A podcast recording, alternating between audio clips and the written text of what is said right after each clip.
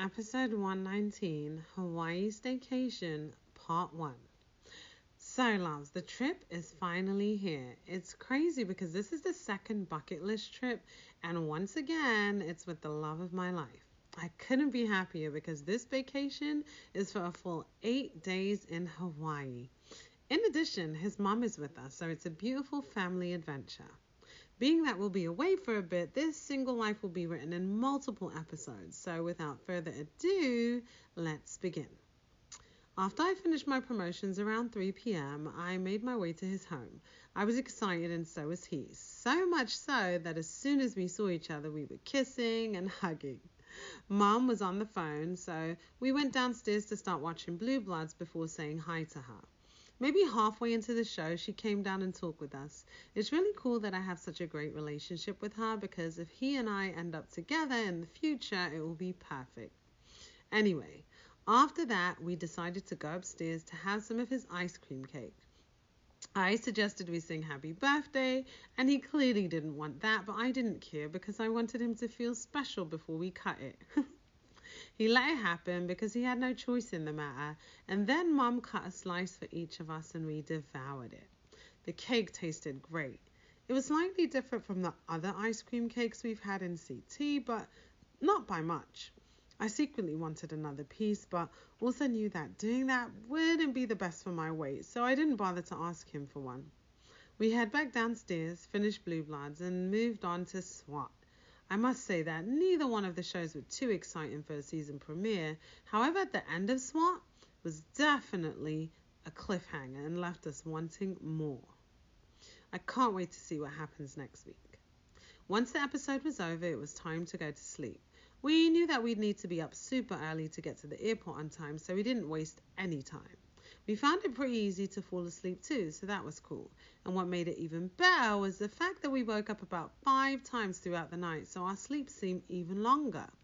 I initially felt bad waking him because I needed to blow my nose or use the bathroom, but when he told me I was helping him sleep more, I let go of the worries. I love sleeping next to him and feeling him hold me or touch me throughout the night, and I definitely reciprocated. It was also innocent and felt super sweet. When we finally woke up around 3 3:15 a.m., we felt good because we knew we'd be rested enough to drive to the airport. The drive to the airport was smooth sailing, but when we got to the Hilton to park, we had a bit of difficulty. We couldn't find the exact place we had to park at, so after circling around and returning back to the hotel, he ran into us, the receptionist at the front desk. He was told that we should park in the parking lot, but there was a sign saying that it was closed. We saw another car get let in and asked the guy to be let in also. The guy told him he'd come back in five minutes to help him find a spot. That eventually happened and we quickly parked and waited for the shuttle. We had checked in the night before, so when we got to the airport, we simply gave our bags to the guys up front and head to the wheelchair location. Things were so simple after that because we were escorted in the elevator all the way to TSA pre check and then found our gate expeditiously. These packs made the entire process easy, and before you know it, we were buying breakfast and relaxing at the gate. Once we boarded, we were pleasantly surprised with their first class.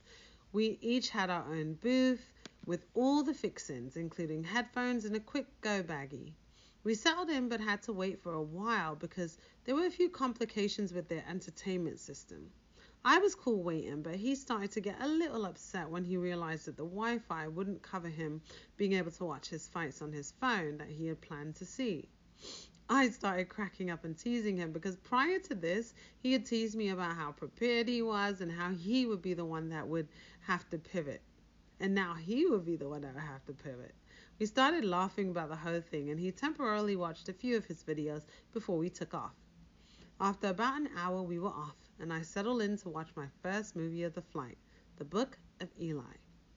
The Book of Eli was pretty cool overall. Denzel Washington was the main character, a man who was on a mission to protect the last copy of the Holy Bible at all costs.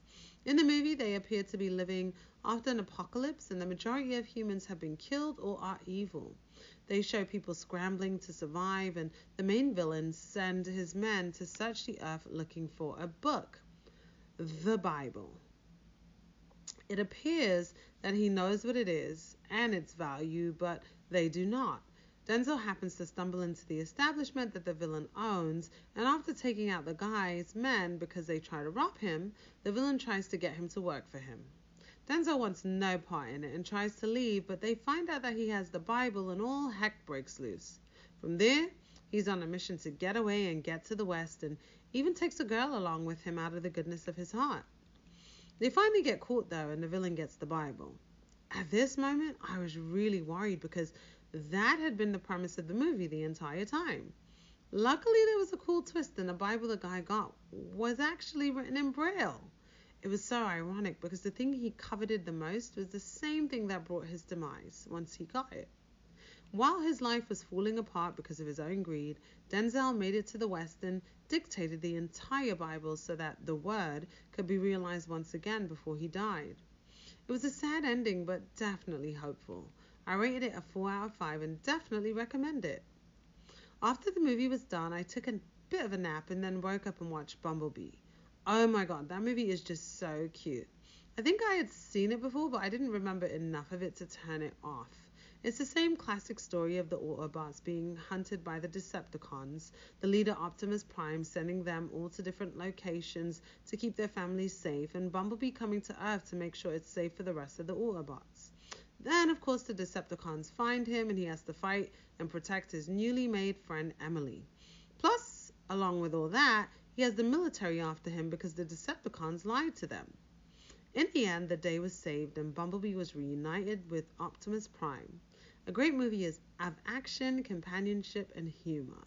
I definitely rated with a 4 out of 5 as well and would recommend this one also. Once the movie was done, I ordered lunch a teriyaki burger, ginger ale, and fruits. It tasted really good, and he took a few bites of my burger because he wanted to conserve some of his calories. We talked for a bit throughout the ride, and I listened to some music while doing my writing, but then I decided to put on my third and final movie of the ride. Mean Girls. I figured I'd seen the old one and liked it, so being that they had it for free on this flight, I'd try it out and see if I liked the updated version. Well, that didn't last long because I realized after verifying with him that I wasn't watching the new version of the movie, so I switched it off and decided to find something else. Booksmart. The movie was super cute.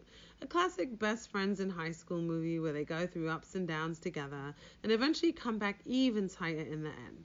I really liked the concept of it because they were super smart girls but not picked on or bullied. Rather, their fellow students just thought they were boring and they wanted to see to be seen as if they have fun also. They decided to take the plunge the last day before graduation to go to the end of the year party. Along the way, they stopped at two other parties and had some very interesting experiences, but overall stuck together and had a good time. The movie definitely mirrored how life in some high schools may be today, and in the end, we saw a great display of camaraderie and understanding of one another's differences. The two main characters also stopped being scared and embraced their true selves. I really liked it and rate it as 4.5 out of 5, so you know I'd definitely recommend it also. So, my plane ride to Hawaii was lit with movies, and I can only hope that this will be the beginning of a wonderful vacation. More episodes to come, my loves, but until then, XOXO, Bombshell out.